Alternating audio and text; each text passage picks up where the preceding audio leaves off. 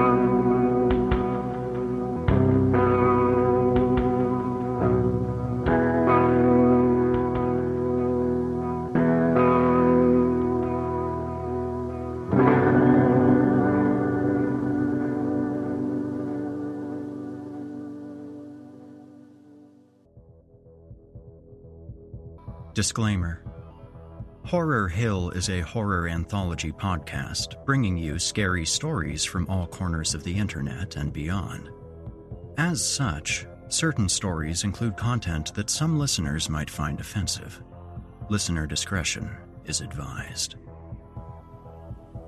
Hello there, listeners, and welcome back to Horror Hill on this fine October evening. I'm your host, Erik Peabody. And I've got to say, I'm enjoying the hell out of the Halloween season this year. I've already packed the month full of horror movies, Halloween decorating, and, dare I admit this, candy corn. That's right, listeners. Your good pal Erik is one of the dastardly degenerates that keeps that scrumptious, waxy treat coming back to the shelves every year, even though I know many of you find it revolting. Now that I think about it, maybe I should have included this in the content warning. Tonight, we'll be reading a story by Eric Lee titled The Marred Mothers. Our protagonist is Ryan, an unwashed, unkempt alcoholic of a man, but don't judge him too harshly. After all, Ryan has recently endured a horrific personal loss, one that I could see driving many of us to the bottom of a bottle.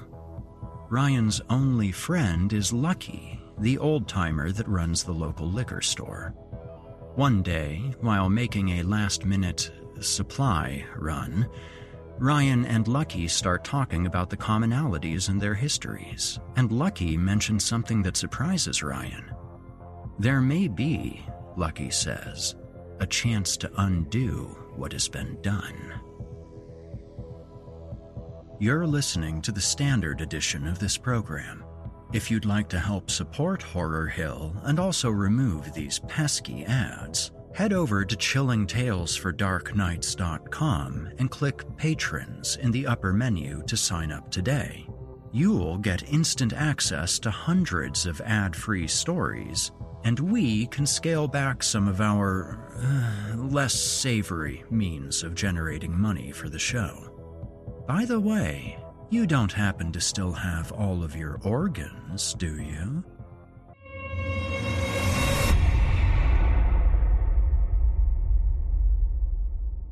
And now, from author Eric Lee, I give you The Marred Mothers.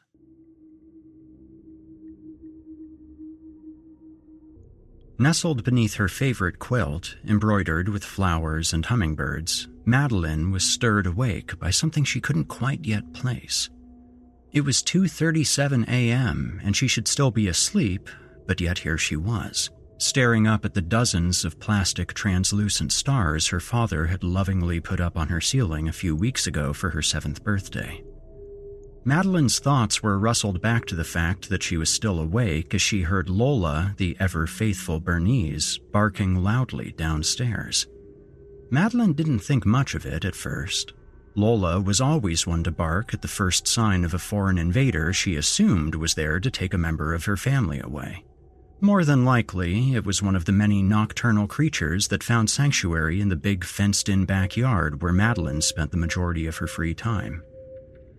Madeline's nose scrunched up as a sour and familiar scent came floating into her bedroom from beyond the closed door. The smell reminded her of when her dad had been working in the garage, or the man cave, as Julia, her mom, had called it. That time, Julia had come running down the stairs in a panic after a huge crack and then an angry pop emanated throughout the entire house. Madeline had sat at the kitchen table with a bowl of her favorite cereal in front of her as her dad ran through the connecting doorway, mumbling something incoherent under his breath. He left the garage door open as that same acrid smell came wafting in behind him as he stood at the sink washing his hands and face. Whatever was going on had her feeling a bit nervous, like tiny butterflies were invading her stomach. She stood up and slowly walked to the opposite side of her bedroom, inching her way closer and closer, listening for any more signs of Lola or maybe her parents. She always slept with the door closed.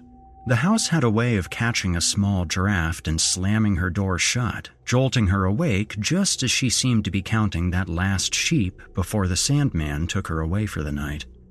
She told herself to be brave, that there was nothing wrong, but with a young child's intuitiveness, she knew deep down there was something off about tonight. Madeline's blood went cold as a woman's high pitched scream broke the silence of the house. It was a scream Madeline had never heard before, but one that let her know that everything was not all right. Scared and shaking, Madeline stood on her tiptoes and grabbed the doorknob, instantly cauterizing her palms and fingers as the heated metal stuck to her delicate flesh. She cried out as she pulled her wounded hand away, tiny bits of her delicate palm clinging to the metal like eggs stuck to the bottom of a searingly hot frying pan. Her head was beginning to float, and she struggled to understand what was happening. She looked down and grimaced in pain as she inspected her injured hand and noticed a red and yellow light emanating from the gap at the bottom of the door. Clutching her wounded hand with the hem of her sleeping gown, she stared at the glow from under the door gap as she heard another scream that brought her back to her terrifying reality. Not knowing what else to do, Madeline screamed for her parents. She screamed so hard that her vocal cords strained, she screamed louder than she ever had or ever would. There came a slamming at her door, as if a heavy object was being hurled against it. She could faintly hear Julia frantically calling out to her. Her name was hard to hear, and just as Madeline was about to shout out in response to her mother's calls of anguish, she collapsed on the floor, her lungs having given up on their battle with the harsh inhalation of toxic smoke. A year and some months later. Where are you? was all the message said, but it wasn't the only message the phone's display was showing.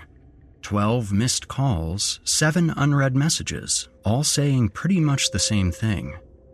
Ryan wasn't ignoring them all on purpose, he simply didn't care.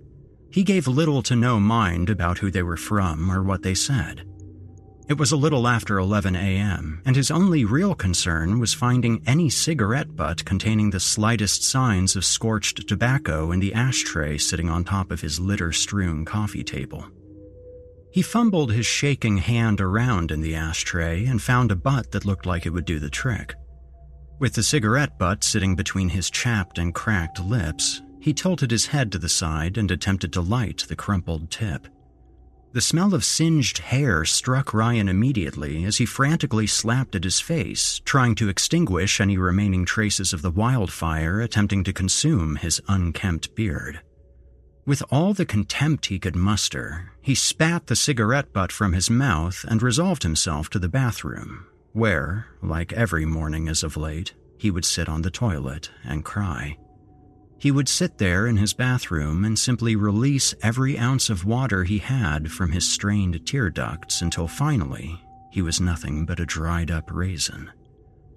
Ryan would be late for work again, there was no doubt about that. He would go into work looking like a vagrant and smelling like he had crawled out of a bottle of bourbon from the night before. His boss, Kyle, had told him last Friday Ryan, we understand you're going through a rough time, but if you come into work late smelling like booze again, your ass will be out on the curb. Well, he wouldn't give Kyle the satisfaction of firing him on this scorching hot Monday, nor any other day for that matter. He knew his dwindling bank account was nearing the end of its reserve, but today he would have a drink. He rose up from the toilet and thought, It'll be a tequila bottle I'm crawling out of tomorrow morning. The hot summer air was stifling outside, with the midday sun beating down on the sidewalk right outside Ryan's apartment door. As the sun mercilessly beat down on his face, he quickly pulled his ball cap down over his bloodshot eyes, providing a small amount of relief. Luckily, traffic was lighter than normal, which was a small relief to Ryan, whose head was still thrumming with the pain from last night's debauchery. He could faintly remember being thrown out of Sharky's pool hall for picking a fight with a guy who had done something or other to irritate Ryan, none of which mattered to the man in the least. The familiar door chime went off, alerting the hunchbacked figure in the back of the store that a customer had come in. It also signaled to Ryan that his journey to the land of spirits had come to its climax, and he would soon feel the sweet embrace of his loving golden liquid. He knew where all of his favorites were by heart at this point. He quickly grabbed the handle of a Loco Noches Silver brand bottle and carried his prized new companion to the register. There, he greeted Lucky with the same perceptual look of gloom and foreboding that seemed to be etched across his gaunt face as of late. Rye, you look like shit, man. You should sit down, the older man, looking to be in his late sixties, said in a slightly Boston accent. The gentleman motioned for Ryan to sit in the chair next to the trash can at the side of the counter. The store owner was a short and stout figure, he had a protruding gut, but had biceps that looked like he could have, at one time, been in the armed forces. He had a bald head, and Ryan had often referred to him as a lean Danny DeVito. Thanks, Lucky. I think Mother Nature is trying to kill me with the heat out there today. Can you throw a pack of Reds in with this as well? If Mother Nature won't do the trick, maybe these damn things will. Lucky, with his ever extending smile, nodded slightly and passed Ryan a small plastic cup filled with warm water before saying, Here, drink this before you pass out and a customer comes in here thinking I'm intentionally poisoning folks. Ryan grabbed the cup and downed the water in one gulp. Ryan could feel Lucky staring at him. He had been coming in here for almost a year and had spilled his guts to the old guy on more than one drunken occasion. He guessed that the old man probably just felt bad for him, and he honestly didn't want to offend the only person who didn't seem to mind listening to his problems. You know, Rye, as much as I appreciate your business and friendship, he stopped talking and looked over at the bottle of tequila Ryan had just placed on the counter. And I don't want to sound judgmental or to offend, but it's been over a year since. The words trailed off. Since what, Lucky? Ryan snapped back, hearing the venom in his words. I said, I don't want to offend. Lucky shot back. Ryan took a deep breath, wiped the sweat from his scabbed, pocked face, and said, I'm sorry, Lucky. I'm just having a time of it. I drink to forget, and then when the booze wears off, I'm left with this empty feeling inside. Lucky didn't say anything for a few moments. He just let Ryan sit in the chair next to the cash register and sulk. Ryan weakly stood up from the chair, grabbed out his wallet, and placed his last two twenties on the counter. Just keep the change, Lucky. Ryan murmured almost inaudibly as he grabbed his smokes and bottle of tequila before walking out the store and back into the hell that was outside. Lucky was trying to say something to Ryan as he was leaving, but he didn't seem to notice or care. He simply let the old man's words fade as the door closed behind him. The walk back was just as uncomfortable as the walk there had been, but the thought of soaking his emotions and feelings in fermented agave seemed to carry him the last quarter mile home, like a soldier in war carrying a wounded compatriot back to home base. When Ryan arrived back home, he sank into his dark stained couch, popped the top of his newly acquired bottle of heartache, and pulled from it a gulp that burned his throat and turned his stomach into a boiler of flammable worm juice. He felt the wash of alcohol roll over his body, sending him into a blissful state of cozy warmth. It was his security blanket, his knight in shining armor, Whatever he was feeling at that moment was taken away from him. It robbed him of the hurt he felt and left Ryan with that empty, cold feeling of nothingness. Two more long pulls from the bottle had him feeling flush in the face, but put him deeper into his cocoon of that utter, glorious blackness, slowly sending him into his long awaited stupor. Angi has made it easier than ever to connect with skilled professionals to get all your jobs projects done well. If you own a home, you know how much work it can take, whether it's everyday maintenance and repairs or making dream projects a reality. It can be hard just to know where to start, but now all you need to do is Angi that and find a skilled local pro who will deliver the quality and expertise you need. Angi has over 20 years of home service experience and they've combined it with new tools to simplify the whole process. Bring them your project online or with the Angi app, answer a few questions and Angi can handle the rest from start to finish or help you compare quotes from multiple pros and connect instantly, which means you can take care of just about any home project in just a few taps. Because when it comes to getting the most out of your home, you can do this when you Angi that. Download the free Angi mobile app today or visit Angi.com. That's A-N-G-I dot com. Apartments.com has more pet-friendly rental listings than anywhere else. So, finding the perfect place is easier than ever, and so is finally moving in together. Just the two of you. It's a big step. Lots of new responsibilities, lots of adjustments. Most likely, they'll wake you up at odd hours to go to the bathroom, and you'll most definitely find yourself in trouble coming home late for dinner. They might even unroll all your toilet paper next time. It's just what happens when you two find a new place together. But you're not doing it because you feel like it. No, you're doing it because you love them, because they're family. And that's why Apartments.com has the most pet friendly rental listings on the internet so that you and your furry family can find the perfect new place together. Apartments.com, the place to find a pet friendly place. Ryan awoke some time later. The darkness that had enveloped his apartment indicated to him that he had successfully dodged another day in the realm of functioning humans. He looked down and felt as if something wet had saturated his pants. Then his heart dropped as he saw his newly bought bottle of Mexico's finest lying next to the couch, thrown aside haphazardly in his drunken slumber. He struggled as he brought the bottle up to his lips in a last ditch effort to retain any of the precious liquid hopefully still contained inside. His efforts were futile, and in blind anger, Ryan hurled the empty bottle across the small expanse of the room, where it collided against the wall, shattering and sending pieces of razor sharp shards of glass flying everywhere, nearly missing his face. Without any more booze in the apartment, Ryan quickly gathered his keys and wallet and left his dark, dank tomb of pity and remorse. He checked his watch. If he hurried, he could catch Lucky just as he was about to close up for the night. A few minutes later, panting and about to collapse, Ryan approached the front door of the liquor store. His first thought was that he hadn't made it in time, since most of the lights were turned off. But then he saw a dark figure moving in the background of the small store.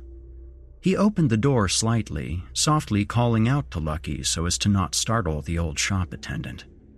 When he heard no reply, he stepped into the shop and was instantly hit with a strong odor. It smelled botanical and sweet, like walking into a florist.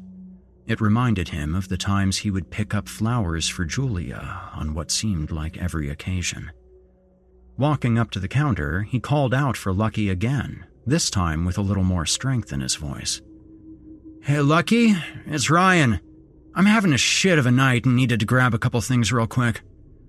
He looked down the counter to an open door at the far end of the store, where he knew the office was. He saw something move, but couldn't make out any identifying traits.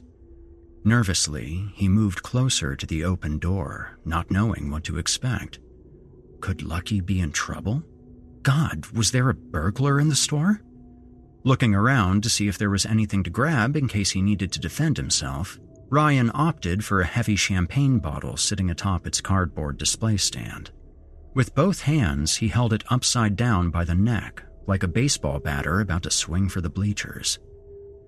He turned the corner into the dimly lit office, the bottle held high above his head, and almost dropped it as he saw Lucky lying on his back, fear etched across his face. There weren't any signs of a struggle, and as Ryan looked over the shop owner's body, he saw no signs of blunt force trauma or any signs of blood. Panicked, he quickly knelt down to Lucky's side and asked, Hey, Lucky, it's Ryan. Do you need me to call you an ambulance? There was no reply from the old man, just that same blank stare. Looking around for a phone, he noticed an odd arrangement of flowers sitting atop the clean and organized computer desk. Are those? Ryan thought to himself. No, they can't be. He leaned in closer, trying to see if he could recognize the flowers. He knew them. They were carnations, blood red carnations. He knew this because they were Julia's favorites, although he hadn't seen any like these before. He thought at first that the intricate designs in the middle of the flower almost made it look like a heart. No, maybe it reminded him of a face? These are incredible, he mumbled to himself. His wife would have loved to have seen these. She would have squealed at the deep red texture the petals held. He bent down to take in another whiff of the pungent smelling flowers and nearly passed out. The flower's smell was making him dizzy, he thought. He needed to sit down before the floral smell overwhelmed him altogether. He sat next to Lucky on the ground, leaning his ear next to Lucky's mouth. He remembered seeing people in the movies doing this in an attempt to check for signs of life. His reflexes jumped into gear as the old man let out a small croak, sending Ryan sprawling to his elbows. Sitting himself back up, Ryan looked over at Lucky, who had his weak gaze fixed upon the crimson carnations in the middle of his desk. There's something I need to tell you, and when I'm done explaining, I promise you're gonna think I've gone batshit crazy the old man said as he turned his bald head to face a puzzled looking Ryan. Maybe you should save your strength for when you're feeling better, old man, Ryan replied, trying to bring some lightness to the mood. I think what I have to say you'll want to hear sooner rather than later, Lucky replied with an air of exhaustion littering his words. Bringing himself upright, the old man groaned as he sat himself on the wall adjacent to the desk, putting the flowers in eyesight. My wife and I owned a small cabin out in old Dark Pines Woods, maybe 20 miles from town. Had ourselves a sweet baby boy that was about five when the, fire took him. This revelation threw Ryan back a bit. In all the times he had come into this man's store and spilled his heart out, Lucky had never told him any of this. Selfishly, he felt a slight sting of betrayal, like the only person he felt he could talk to had been lying to him the whole time. As if Lucky had been reading his mind, he said in a soft voice, I'm sorry for keeping that from you Rye. Didn't mean to hurt you by not sharing that sooner. Ryan couldn't be mad at him, though. He understood that some things are just too painful to say out loud. Why are you telling me this now? Ryan asked with a solemn tone in his voice. Lucky looked his friend in the eyes and simply said, Because there may be a chance to see your girls again. They had moved to a small storage room located further in the back of Lucky's liquor. The room was designed to hold excess inventory, but since the store hadn't seen a busy day since Clinton was in office, it had just enough room to cram a few cheap fold out chairs, a small card table, and shelves housing knockoff brands of cleaning supplies. After helping Lucky into a chair, Ryan went to the front of the store, locked the door, and turned off the remaining lights. Before heading back to the storage room, Ryan grabbed a few shooters of Jack Daniels and a bottle of water for Lucky. Ryan entered the storage room and sat down at the table, with Lucky sitting directly across from him. A dim light bulb attached to the ceiling swung slightly back and forth, illuminating the middle of the card table. The light swayed lazily with the help of an oscillating fan mounted to the wall, adding a more ominous tone to an already ominous situation. Have you ever heard the local legend of the Mod Mothers? Lucky asked after what seemed like an eternity to Ryan. The skeptical man arched his eyebrows and slowly shook his head back and forth in response trying his hardest to listen with an open mind, as he was not one for usually believing in folk tales, myths, or legends. Lucky could see Ryan's skepticism plastered on his face, like a mother having to listen to their child's recounting of an imaginary monster. The old man, with a grunt, lifted himself up and out of his chair, and when Ryan began to stand up in an effort to help the old man, Lucky motioned with his hand to stay seated. I'll just be a couple of seconds. Need to go grab something. As soon as Lucky had left the room, Ryan pulled a shooter from his pocket and downed it in a single gulp. If I had known I'd be listening to some folklore bullshit, I would have grabbed a few more, he thought. When Lucky returned to his chair and placed a single crimson carnation in the middle of the table, the sweet smell hit Ryan immediately. These are, Lucky said, just before Ryan interrupted with, Carnations. A brief pause. Then he finished, They were Julia's favorite. Lucky looked up at his friend, hunched a little closer, and asked, Do you know what they represent? Ryan could hear the hesitation growing in the old man's words. His head was feeling a little light all of a sudden. I think I remember the florist saying they represented love, but that's the same bullshit they pitch about every other fucking flower. Ryan said with a bit of growing resentment in his voice. He dug into his pocket again and fished out another shooter, downing it at breakneck speed. The smell was starting to overwhelm Ryan. He thought maybe it was the alcohol making his head feel light, but he knew deep down it wasn't from the whiskey. He looked at Lucky, who was staring at the floor, and motioned to the flowers. With just a tinge of apprehension, he asked, What's up with those things? It seems like they're making me woozy. Lucky lifted his head, ignoring the question, and continued. Going back thousands of years, carnations were once considered very sacred. They were referred to as the god flower. The ancient Greeks believed they contained cosmic powers that could harness the powers of the gods they worshipped. I did some research a while back, and it wasn't written about much, but some believe that there were certain groups or cults of people that would hold secret sacrificial ceremonies in which they would use these carnations to harness dark beings and conjure mischief. Lucky looked up to make sure that Ryan was paying attention and continued with his tale. Nowadays, folks just give them to their boyfriend or girlfriend for Valentine's Day. But what a lot of folks around here don't know is that they have a darker side that stems back from around the end of the 17th century. Legend has it that the Maud mothers were coven three sisters, known to have been the local healers in the town back when it was in its earliest stages of development. The sisters were known to have healed the sick with tinctures filled with strangely colored and queer smelling liquids, as most women who were accused of being witches did back then. They were said to have been particularly fond of the children most of all, handing out sweets and dolls made from furnished wood and straw. Lucky had to stop for a second to take a drink of the water Ryan had previously brought in, then he continued. One day, the child of a very prominent landowner died while under their care, and they held a town meeting where they decided that the witches had to be dealt with once and for all. There were some who tried to advocate for the women, tell them about all the sick they'd healed, but those voices were soon silenced with threats of immediate violence. They took to their proverbial pitchforks and torches, burning the accused witch's cottage with them trapped inside. It's said that as the cottage was being fully consumed by flames, the townspeople could hear the wails of the sisters as the fire ravished their flesh and devoured every inch of the property. The only thing said to have survived the mob's fire was a small patch of crimson carnations set a few hundred feet from the sisters' now burnt remains. Ryan could scarcely believe this weird, fabricated sounding story. What was Lucky trying to do here? He pictured the poor sisters trapped in the house, just like his family.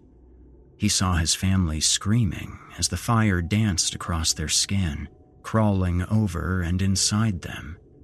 He couldn't help but picture their mangled bodies clutching one another as the intense heat boiled their eyeballs and flames crept into their mouths as they let out their cries of agony. That was it. Ryan couldn't take any more of this. He stood up a little too fast and had to catch himself before he toppled over on the card table. Just as Ryan was about to violently grab the red flower and rip it to shreds, he jumped back in shock. He looked at Lucky with a terrified expression and was about to ask Lucky something about how the flower had just moved on its own, but all he got out was an unintelligible, What? Uh, as an aluminum pipe came crashing down on the top of his head with a metallic ting. Ryan's world instantly went dark, and he felt nothing as two pairs of geriatric hands worked nervously to bind his hands and feet before they arduously loaded his unconscious body into the back of an old rundown Chevy, unceremoniously slamming the rusted tailgate shut.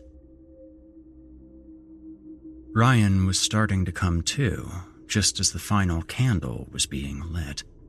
He felt straps digging into his armpits, and it seemed to him that he was being held up around his waist somehow. He couldn't see anything apart from a small glint of light coming from a rip in the burlap sack that someone had slipped over his head, like in one of those old Western movies. But he could smell that overwhelming floral scent again, only this time there was an added smell like the incense he had smelt as a boy in church. He tried moving his head around to see if he could see anything out of the small hole, but all he could calculate was that he was fucking confused. What had knocked him out? Where the fuck was he? Where was Lucky? Lucky, you son of a bitch, where are you? Ryan yelled weakly at the top of his voice, sending an instant rolling whip of intense pain streaking through his aching head. He felt dizzy, and he was pretty sure he was about to puke all over the inside of his sack when it was yanked off.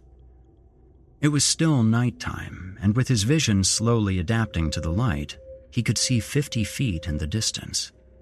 There was a person dressed in a dirty robe, once a deep red, but now faded to an ugly pink. The hooded figure stood hunched over an opulent pedestal etched with ornate designs and eldritch looking symbols. The figure and pedestal were both illuminated by dozens of odd candles, all ranging in different sizes and shapes.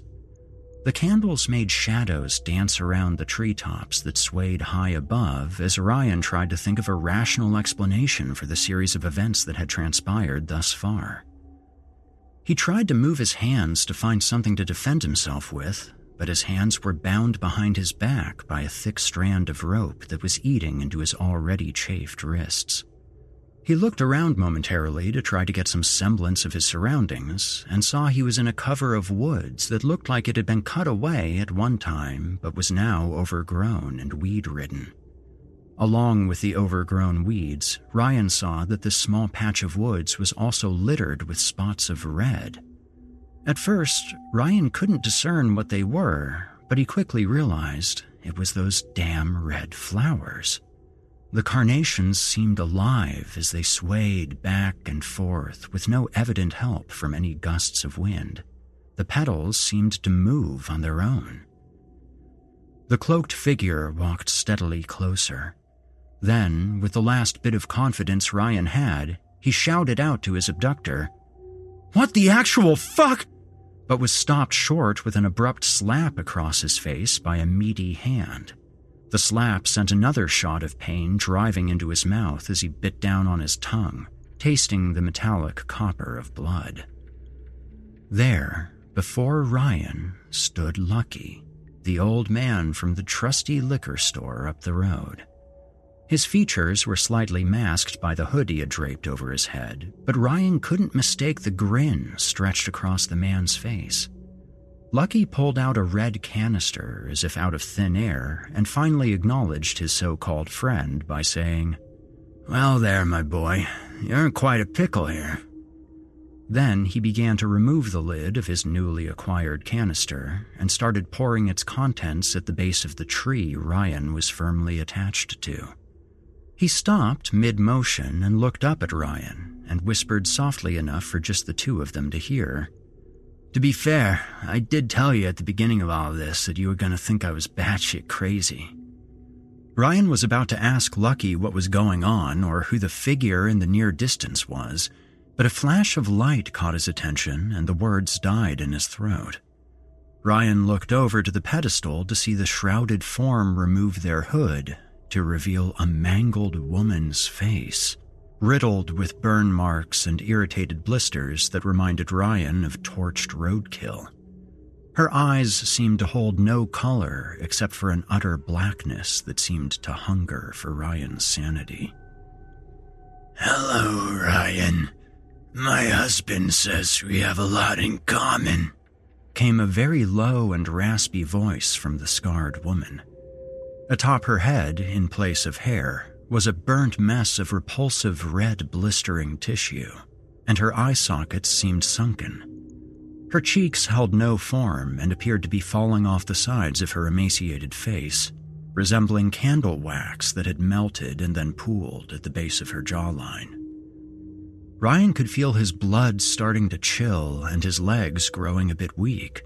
He had a knot growing in his throat and didn't know exactly how to respond to such a claim and meekly let out a gurgled, What do you want? I want what every mother that has lost their child wants. She stopped her sentence short as she gestured to her husband, who had set the red canister down and replaced it in his hands with a medium sized wooden box that appeared to have been recently covered in mud and grime. The box looked oddly familiar, its small rectangle shape and delicate designs displaying some sort of pattern that had deteriorated into a mess of veins and bumps.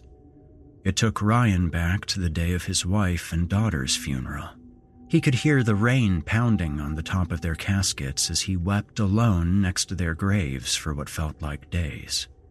The thought sent chills running down his spine and made the flesh of his entire body prickle with goosebumps. The short, fat man broke Ryan out of his sorrowful days as he placed the wooden box down at his mistress's feet, pulled a pry bar from beneath his robes, and started removing the lid of the ill fated box. As the lid was being pried off the top of the box, a strong wind blew into Ryan's perspiring face, sending with it a smell of decay and rot. It felt to Ryan that death itself had blown its pungent breath directly into his nose. He gagged and felt again that he would expel whatever was left in his gut all over the front of him when he heard a murmuring coming from the mangled woman. He looked up and saw she was now placing a small object wrapped in a blanket on the wooden pedestal. It was a blanket Ryan knew well. He had washed a blanket looking like this one numerous times after Madeline had dragged it through the garden or spilled her juice on it. He knew it couldn't have been the original blanket, for that one had been incinerated in the fire that had forced its loving owner to leave this material world. He remembered picking up the duplicate blanket from the local seamstress a couple of days before the funeral, praying for his dead daughter's approval of the blanket from across the plane of existence. This must be hard for you, dear, the old, decrepit woman said softly, as if truly showing compassion for the poor man's state of well being. But fear not, for this is the end of the road for your pain, for your inner struggle. Her words trailed off into the stagnant night air, the old woman's gnarled fingers wrapped around the cord to her robe and slowly untied the knot situated around her gruesome neck. As the robe fell to her feet, it revealed a small and withered shell of what may have been a woman at one time, but was now an image of utter putridness. The creature's breasts sagged, and the skin appeared loose and heavily scarred. Ryan could see where the flesh of her neck had been long ago burned and hadn't healed correctly, resulting in ooze filled boils resembling a macabre red pearl necklace. Her deflated stomach hung over her pubic area, and the skin around her navel, which was a sickly and irritated red, cascaded into deep purples and black. She looked infected by something. It seemed to be consuming her internally finally breaking through the skin, resulting in the wicked image displayed before the two men. The gnarled, emaciated woman started to delicately remove the object from its worn and weathered wrapping, then placed it in the middle of the altar. Ryan could see the object, but couldn't make out any kind of identifying marks or features. Even if he couldn't see what exactly was wrapped in the cloth sash, his paternal instinct was crying out to him that the body of his deceased daughter was being desecrated right in front of him. He felt rage like he had never known before begin to well up inside of him. Ryan was never one to take his aggression out on others, but seeing his dead daughter's corpse lying there in front of this gnarled and deformed thing sent him into a spiral of madness he didn't know he could experience. He wanted nothing more than to be released from his bindings and tear the woman's head from her body. Then, thoughts of his daughter laughing and playing outside were replaced by images of pain and anguish that sent Ryan reeling back against his restraints, causing the bindings to cut deeper into his flesh and sending warm trails of blood to stream down his arms and chest. Just as Ryan was about to call out for the vile woman to go back to the depths of hell she crawled out of, Lucky shoved a rag into his mouth, silencing the enraged man so as not to interrupt the final part of this evening's event. The woman's murmuring grew into an audible incantation in a strange language Ryan couldn't place. Latin, maybe, he thought. Although it was the dead of summer, the air was beginning to grow chilly and as the wind picked up, the candle lights danced and flickered in the breeze. The woods grew darker, as if the moon and all the night's stars were being doused out, as if in honor of the wicked woman and her ill intentions. In an instant, the gnarled form grabbed the handle of a long bladed knife and plunged it into the small form laying atop the wooden pedestal. Then, suddenly, a cacophony of screams emanated from all around them. The woods echoed with the cries of anguish and agony coming from crimson carnations as they vibrated and the petals moved in sync with each other. I give to you this child in exchange for another, the woman said over the continuing wails of the flowers. I demand my son back in exchange for this small offering. she finished as she looked over to her husband, signaling for him to continue with his part of the ceremony. Lucky turned to Ryan and had to almost shout over the growing chorus of the carnations. Listen, Ryan, they are calling for you. They need your acceptance to complete the exchange. Ryan couldn't think straight. The only thing he could think of was his poor little girl and wife calling out for his help. I don't understand, was the only thing he could think to say. The Marred Mothers, Ryan. They need a sacrifice of love to bring back the dead. They require you to announce your love and acceptance of your loss. With your daughter, we will transcend the astral plane. We will finally have our son back, and you will be reunited with your lost family. Ryan couldn't focus. Maybe it was the growing intensity of the flowers, or maybe it was seeing his daughter lying mangled and molested with a knife sticking from her chest. He felt lightheaded, and he could feel the warm trickles of tears running down his face as he looked at Lucky and simply replied, Whatever it takes to be with them again. With that, Lucky took out a box of matches, struck one, and tossed it at Ryan's feet, instantly igniting the ground around him. The flames were intense, and Ryan could only picture this was what his child and wife had experienced in their last moments of life. The fire took no time spreading across the small wooded enclosure, illuminating the entire area around them and revealing rows and rows of crimson flowers, all wailing in harmony. As the red flames turned a vibrant shade of blue, Ryan heard the moans of some incorporeal beings as they materialized in front of the ornate pedestal. The forms of three women dressed in robes were now standing in front of the altar, dressed in the same attire as the gnarled woman had been previously wearing.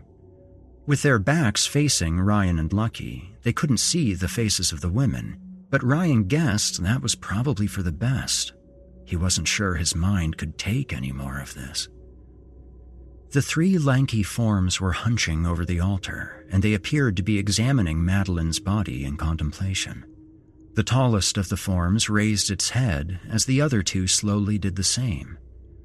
All at once, Lucky's wife was engulfed in the blue flames as she was lifted off the ground by some unseen force. The woman began to yell in pain as the fire crawled up her body and began to ravish every inch of scarred flesh she had. Ryan could hear her call out for the suffering to end and for Lucky to help her, but the old man could do nothing as he watched in horror at his wife as she was slowly consumed by the flames. Her flesh started to fall away in burning chunks, her rib cage slowly being revealed for all to see. Her face was nearly gone as her eyeballs popped and the vitreous membrane leaked out and instantly curdled from the intense heat. She tried screaming one last time, but the flames took advantage and leapt down her throat, silencing her forever. What remained of the woman's body fell to the ground with an audible thud, sending Lucky into a rage filled panic. For all the time the old couple had sat in their study, reading dusty tomes in search of a way to bring back their long deceased son, it ended like this. Lucky couldn't imagine what had gone wrong. They had done everything the scriptures had said. What they hadn't taken into consideration was the only thing in the world that could truly conquer the fabric of space and time, inevitably sending all their gruesome work crashing down before them. The marred mothers were not some demonic force to be used as a tool for evil, but were an ancient power that sat dormant, holding on to the last bits of charity they were once so loved and admired for. He started to run to his dead wife's still burning corpse, but was stopped short by some invisible wall. The vibrant blue flames from the fire Lucky had set were growing ever taller with each passing moment. The wind was picking up ash and soot, making it nearly impossible for Ryan to breathe. His bindings were giving way, however, as the fire was intensifying and Ryan could feel himself slowly being released from the rope's grasp. With the fire nearly upon him, he tensed every muscle he could muster and finally broke free and fell to the ground, his hands barely catching his fall. Ryan began to push himself up and watched as Lucky, seemingly locked in some kind of hypnotic state, slowly lumbered his way to the altar, altogether ignoring the fire that had started to creep up the back of his robes. As Lucky stood in front of the hooded figures, they recited a phrase in that ancient yet familiar language when, with a violent jerk, Lucky's body was suddenly slammed down to the ground and his limbs began to twist and turn at odd angles. His right arm was twisted and snapped as Ryan heard every bone in the man's arm break like twigs underfoot. Ryan saw the man's left forearm explode to the right as a piece of bone jutted out of his elbow in a spray of blood and gore. His legs were violently bent backwards, with his heels touching the back of his shoulder blades, appearing as a grotesque contortionist. He would have called out for help, possibly for an end to his suffering, but it did little as the man's neck turned a full 180 degrees, stopping when the skin began to rip away, finally giving the man what he was begging for. Just like his wife, Lucky's body was consumed by the blue flame, and his corpse lay still as the embers of his body flared and the ashes were taken by the wind. Ryan was trying to catch his breath as he slowly got to his feet. His legs were wobbly, and he felt drained of all energy. He looked at the three cloaked figures as they stared back at him. He raised his arms to show he meant no harm and slowly made his way to the altar which by now was nearly consumed in the blaze surrounding the area around him. Giving the man some room, they stepped aside, and Ryan made his way to the lifeless corpse of his daughter. He looked down at his little girl's broken body and slowly removed the knife sticking out from the cavity in her chest. After tossing it down, he carefully scooped up his little girl and turned back to face the cloaked figures as they looked down at the two in admiration. I'm not sure what's going on, but if there's any way to be with my family again. He trailed off, not knowing how to finish his sentence. The marred mothers stood there in silence, blue flames erupting all around them. Ryan didn't know what to do and just as he was about to give up hope altogether, he heard something. They didn't move their mouths, but Ryan heard their words all the same. We see your compassion and pain. We admire your strength and loyalty to the family you once held near to you. We cannot bring your family back to this world, but we can guide you to them if this is what you seek. They wait now for you, but only when you're ready. Ryan didn't have to think twice about the decision he would make. If he could be with his family again, there was no other option. I wish to be with them again, safe from this world of destruction and rot, he called out. His voice, although weak and scratchy from smoke and flame, held with it a strength of a thousand men. He looked down and Madeline's body was gone. He panicked and looked around, but saw nothing except blue flames and smoke above. The cloaked figures were now gone as well, vanished in the smoke. He was all alone again. Then, suddenly, the flames were dying down, and Ryan could feel the intensity of the heat subside, giving him some small relief from the night's punishment. The ghostly blue flames were gone, and all that remained around him were scorched pieces of earth and clumps of ash. The fire had been extinguished, but what was left for him now? He fell to his knees, defeated and without any answers as to what had just happened. He remained there, motionless, for a while, until, at last, he heard a small noise behind him.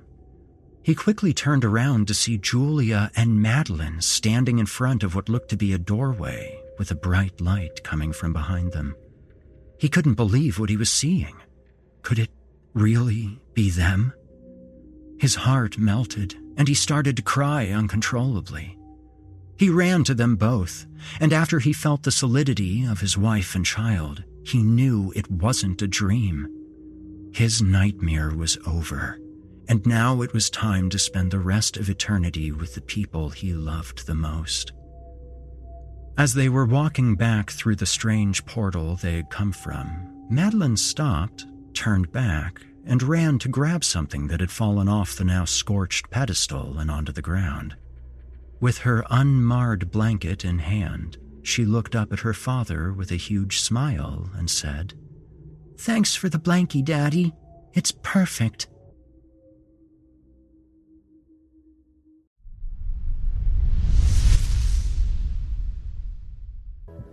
You've been listening to The Marred Mothers by Eric Lee.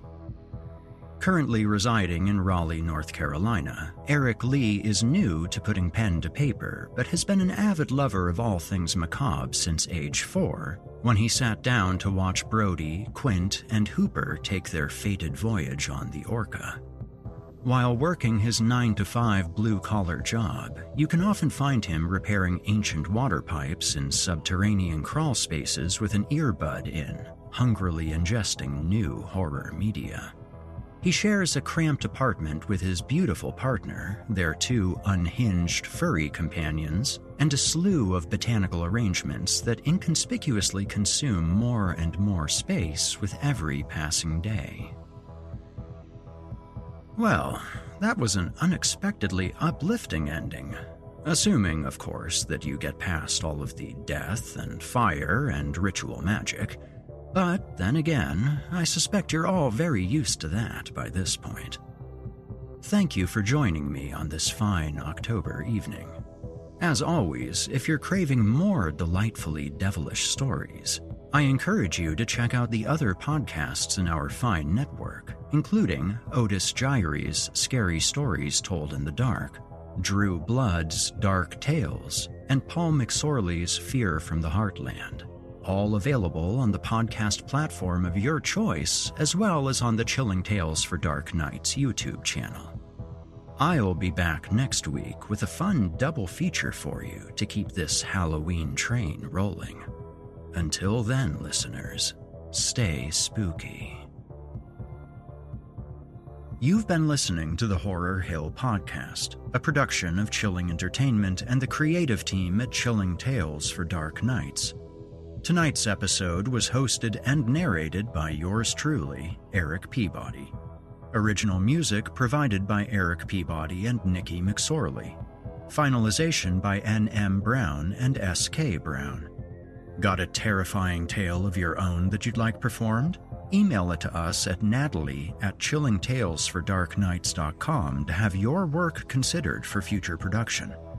Seeing as how we're all living in a technological nightmare of our own devising, I'll ask you to follow Chilling Tales for Dark Nights on social media and upvote, subscribe, and hit the bell notification icon if you're listening to this on YouTube. Not only will you have appeased the dark gods of cyberspace, but you'll be kept in the loop as we prepare more terrifying content. If you'd like access to uninterrupted horror, free of ads, and these annoying bookend segments, might I recommend signing up for our Patreon? You'll get access to hundreds of episodes of this show, as well as everything else from the other programs in the Chilling Tales for Dark Nights cabal. That means all of Otis Jiry's Scary Stories Told in the Dark, Drew Blood's Dark Tales, Paul J. McSorley's Fear from the Heartland, and more. It's a veritable smorgasbord of horrific delights. As for me personally, I'm on most social media sites as Viking Guitar or Viking Guitar Productions. I'm always on the lookout for new stories to narrate and new music projects to mix or master. If that's of interest to you, feel free to reach out and we can talk turkey. Also, I will be back next week with more terrifying tales to keep you up all night. If darkness is what you're after, listener, your search is over. Yet, let it be known, you haven't found the darkness. The darkness has found you.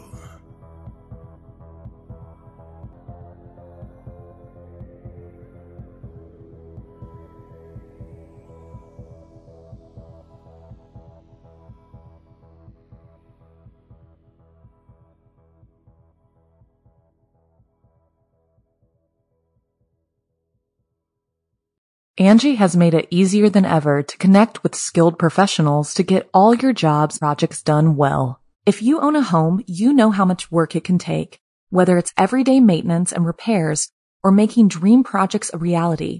It can be hard just to know where to start, but now all you need to do is Angi that and find a skilled local pro who will deliver the quality and expertise you need.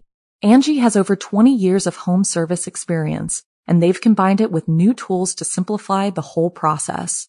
Bring them your project online or with the Angi app, answer a few questions and Angi can handle the rest from start to finish or help you compare quotes from multiple pros and connect instantly, which means you can take care of just about any home project in just a few taps. Because when it comes to getting the most out of your home, you can do this when you Angi that. Download the free Angi mobile app today or visit Angi.com. That's A-N-G-I dot com.